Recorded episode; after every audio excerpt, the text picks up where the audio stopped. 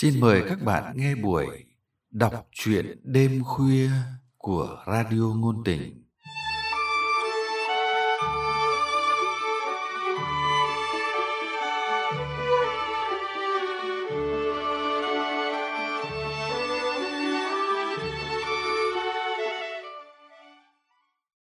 Các bạn thân mến, trong chương trình đọc truyện hôm nay, chúng tôi mời các bạn nghe truyện ngắn số 1, số 2 số 0 của nhà văn Võ Hồng Thu qua giọng đọc Lâm Ngạn.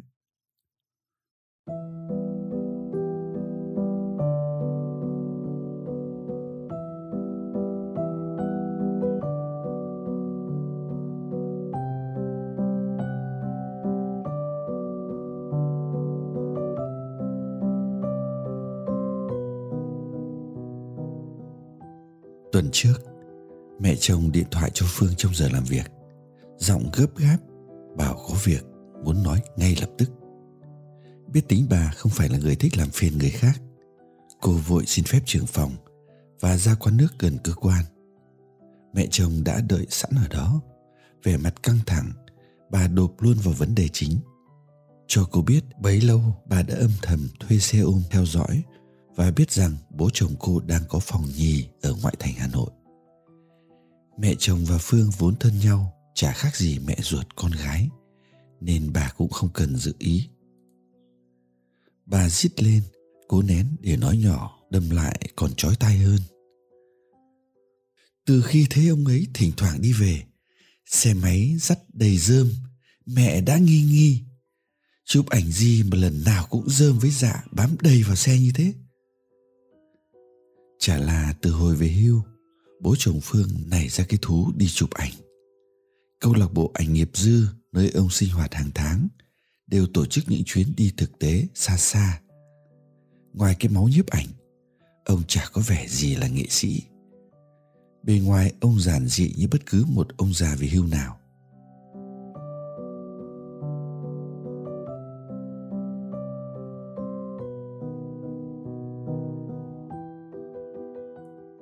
Chiều lòng mẹ chồng, phương tự nguyện làm xe ôm chở bà đi bất cứ lúc nào bà yêu cầu. Có lần gần giờ ngủ trưa, nghe điện thoại của mẹ chồng, cô lại tất tả phi xe về nhà.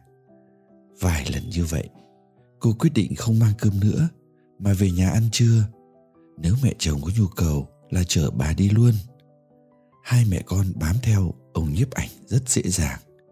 Vì đã biết trước địa chỉ Duy chỉ có điều đến nơi, thì ông chui tọt vào căn nhà hai tầng, có dàn hoa giấy trổ bông rực rỡ, và ở lì, đến sẩm tối mới ra về.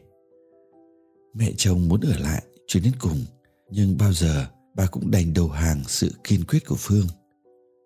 Cô bảo, sự căng thẳng kéo dài, không có lợi cho người bị huyết áp cao như bà. Cô nịnh bà, lần sau sẽ chờ lâu hơn, nhưng chưa bao giờ bà được thỏa nguyện bởi cứ sau 3 giờ chờ đợi trong khắc khoải là cô lại nhấp nhổm động viên mẹ quay về, giữ sức cho lần sau. Những hôm như vậy, mẹ chồng như thành con người khác. Bữa cơm ban tối kém hẳn, không còn những món xào nấu tương bừng, thơm từ bếp thơm lên. Chỉ nhìn bát nước chấm là đã có thể thấy sự chảnh mảng của bà nội trợ. Bát nước mắm vàng sóng sánh thấp thoáng những lát ớt đỏ, cắt chéo gọn gàng, được lầy bỏ hạt cẩn thận. Thêm mấy nhánh tỏi đập đập đúng gu nhà nhiếp ảnh già đã biến mất. Thay vào đó là bát nước chấm có khi được dùng lại của bữa trước. Váng mỡ, có cả hạt ớt nổi lành bành, nhìn đã thấy đau dạ dày.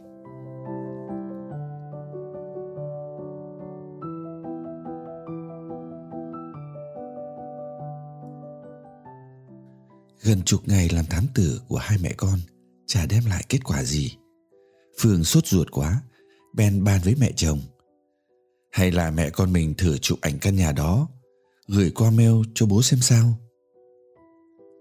Lần đầu tiên trong đời, Phương cảm thấy hình như cũng có mưu. Xong nghĩ lại, thấy ngại ngại nếu gửi cho bố chồng từ địa chỉ email của mình.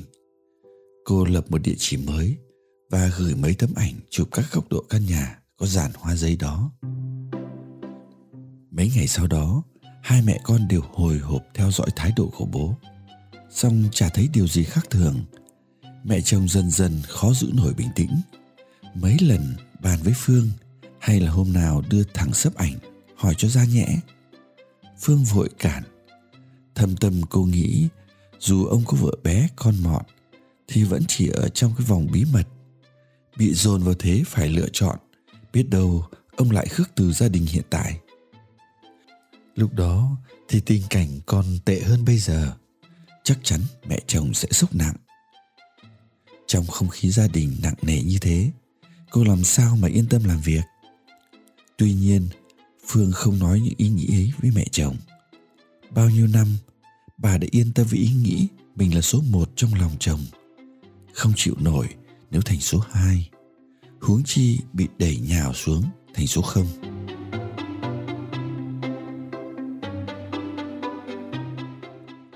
Những ngày cuối năm quá bận rộn, tết thì sầm sập sau lưng, mẹ chồng thì sầm xì bên cạnh, phương thấy nản, nhiều lúc không gắng được. Cô nằm thượt trên giường, thở dốc. Giá mà chồng cô không bận mải với khóa học dài đến tận 3 năm ở nước ngoài cô đã có thể gục mái đầu mệt mỏi vào lòng anh mà khóc cho vợi bớt những căng thẳng.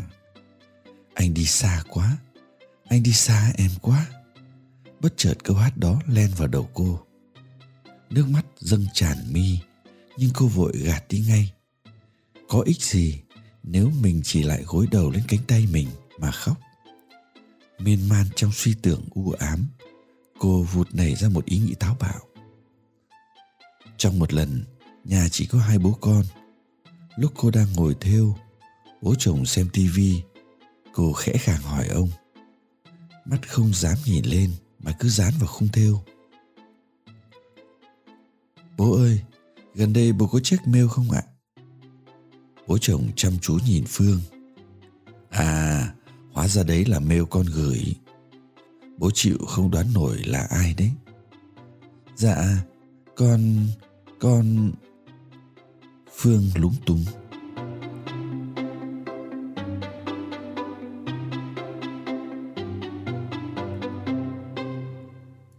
Ngày ấy, tôi là một chàng trai vừa qua tuổi 20, còn em hơn tôi vài tuổi. Đã có chồng, nhưng chồng vừa bỏ đi biệt tích. Chẳng hiểu tôi để ý đến em bởi câu chuyện khá đặc biệt đó hay là vì vẻ lộng lẫy, nhuốm màu u hoài ở em. Chỉ biết tôi luôn phải đưa mắt tìm em trong những đám đông.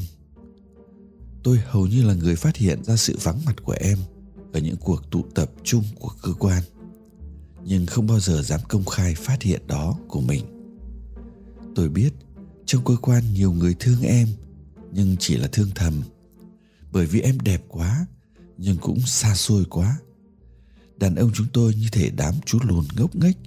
Chả ai chỉ cho con đường đến trái tim bạch tuyết xinh nõn.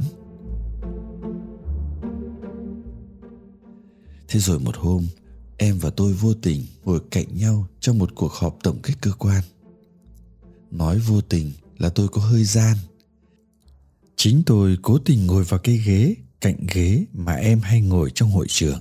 Do tôi đã dày công quan sát, đúc kết cả buổi họp, tôi cứ váng vất với hương thơm ngây ngất vây quanh.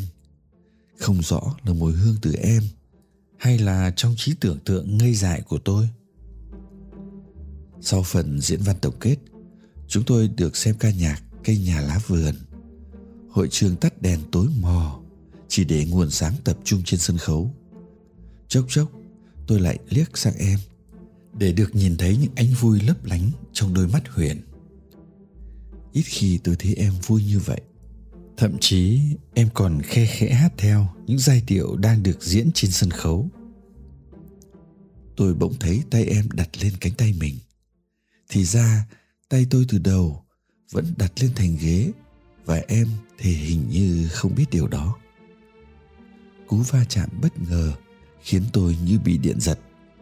Em cũng giật mình, rút vội tay về, đặt lên đùi từ lúc đó, tôi không thể tập trung vào xem hát nữa. Hình như em cũng vậy. Gần hết chương trình, tôi len lén, dè dặt, đặt tay mình lên bàn tay đang úp lên đùi của em. Bàn tay nhỏ nhắn như hơi cứng lại trong tay tôi. Nhưng em để yên. Tôi siết nhẹ tay em. Trong lúc mắt vẫn vờ dán lên sân khấu. Cứ thế, đến hết buổi biểu diễn bữa trưa liên hoan hôm đó, tôi chả biết mình ăn những gì. Em hình như cũng không ngon miệng. Tàn cuộc, tôi ngỏ ý chở em về nhà, trên chiếc xe ba bét nhẹ, khá oách ở cái thời điểm đó.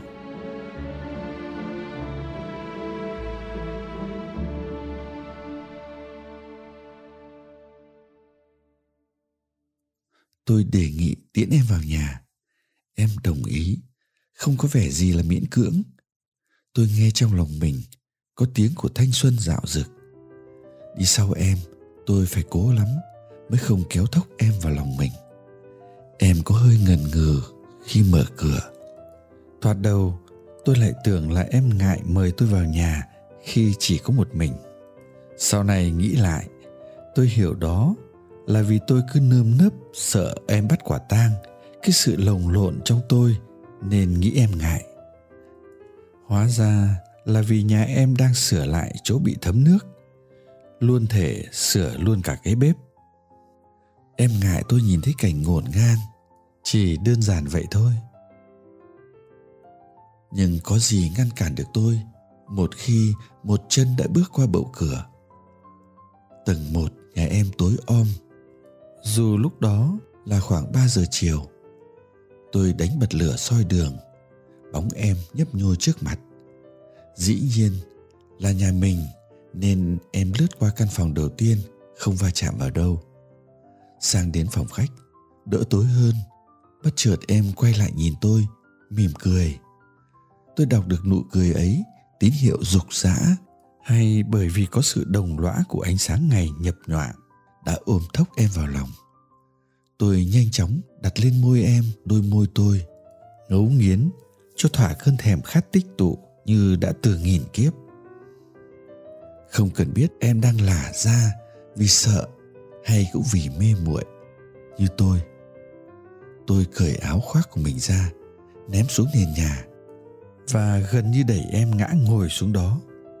Không, đúng hơn là cả tôi và em cùng gieo mình xuống vực thăm thẳm của dục vọng điên cuồng không thể dừng lại. Một tay ôm chặt em, tay kia tôi hấp tấp dứt hàng khuy áo. Tôi gần như ngạt thở. Lần đầu tiên tôi nhìn thấy cả vú đàn bà. Tôi vùi mặt vào đó, lập cập bập môi vào đầu vú đang vảnh lên đầy khiêu khích. Không thể tưởng tượng được, một dòng nước nóng ấm ngon ngọt tràn vào miệng tôi. Cơn thống khoái bùng lên. Tôi vồ lấy cặp vú của em, hối hả, nghiến ngấu. Hai thân thể cùng nóng rực, như trong cơn sốt cấp tính. Trong cơn đê mê, tôi thấy những mảnh vải bay tung như lá khô gặp cơn lốc. Em vùng vẫy thế nào mà cuối cùng tôi lại bị ngã ngửa xuống? Còn chính em thì ngồi trên người tôi. Mắt cuồng bạo của tôi không rời khỏi ngực em lấy một giây. Càng bị kích thích dữ dội ở cái tư thế này, tôi trồm lên, hai tay bóp mạnh hai bờ vú. Chưa kịp hiểu điều gì đang xảy ra, tôi đã thấy mắt mình mờ mịt. Bao lâu sau thì tôi hiểu rằng sữa từ hai bầu ngực em đang tung khắp người tôi, mát lạnh, trắng xóa. Tại sao lại có thể nhiều sữa tung tóe đến thế? Không thể ý thức được vào lúc đó. Tôi điên cuồng vùa vập em. Tôi nhìn thấy những tia sữa liên tiếp vọt ra, xuyên qua ánh sáng loang lổ của buổi hoàng hôn. Hai cơ thể trần trụi cuốn vào nhau trong ngôi nhà lạnh rời nhau ra là không thể chịu nổi. Bị bùa vây trong mùi thơm ngầy ngậy cuốn quýt thơm đến ngất ngây.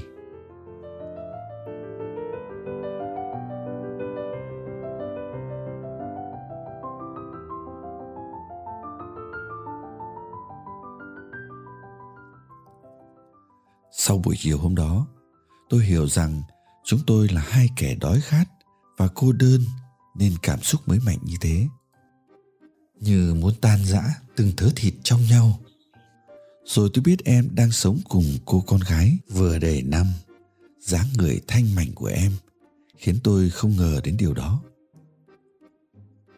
Tôi đã hối hả đến với em và cũng khiến em yêu tôi. Nhưng cuộc tình của chúng tôi bị cả gia đình tôi phản ứng dữ dội. Tôi có thể bước qua điều đó, nhưng em thì không. Em lặng lẽ rời bỏ tôi, không để lại một mảnh tin tức nào.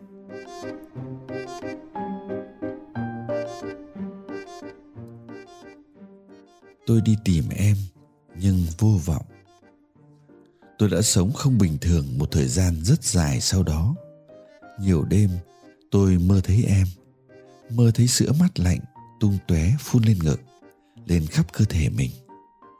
Tôi luôn bị thức dậy ngay lúc đó, toàn thân run lập cập. Rất lâu sau đó, mới định thần được đó chỉ là một giấc mơ. Ám ảnh. Tôi như con thú ăn no, mới ngậm thịt trong mồm để thấy vị ngọt. Ăn một lần đủ cho nhiều tuần, nhiều tháng thậm chí cả cuộc đời. Tôi nhâm nhi hàng bao nhiêu lần không thể đếm cảm giác lúc đó. Muốn nuốt hết, ôm hết, tan từng thớ thịt ra để cảm xúc thấm vào.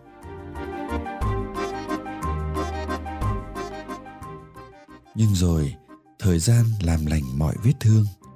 Tôi lấy vợ, cũng có chút tình yêu, tình cảm nhân dần theo tháng năm bởi vợ tôi là người con gái đức hạnh, hết lòng vun vén cho chồng. Năm ngoái, nhân một cuộc họp của cơ quan với ban liên lạc những người về hưu, tôi được nghe câu chuyện về người xưa. Em không lấy chồng nữa. Hiện em sống một mình. Đứa con gái duy nhất đã lấy chồng và định cư ở nước ngoài.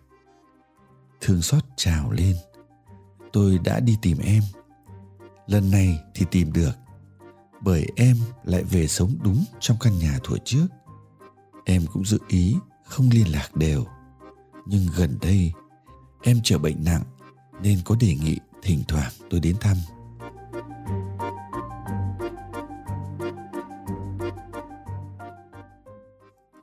Phương hơi lặng người trước tình huống không lường tới. Hóa ra trên đời này có những điều thuộc về tình người còn đẹp hơn cả những giấc mơ. Cô không muốn nghĩ sâu hơn rằng có phải bố chồng cô, tình cũ, không rủ cũng tới hay không. Cô còn bận suy nghĩ xem sẽ lựa lời nói như thế nào để mẹ chồng từ bỏ điệp vụ này.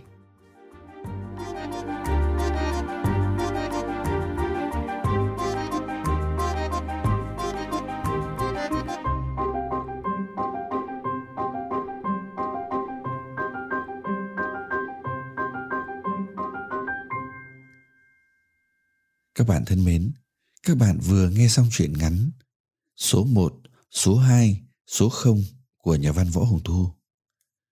Để tiếp tục theo dõi chương trình, mời các bạn nhấn nút like, share nếu các bạn thích thú những câu chuyện này. Chương trình đọc truyện của chúng tôi xin tạm dừng tại đây.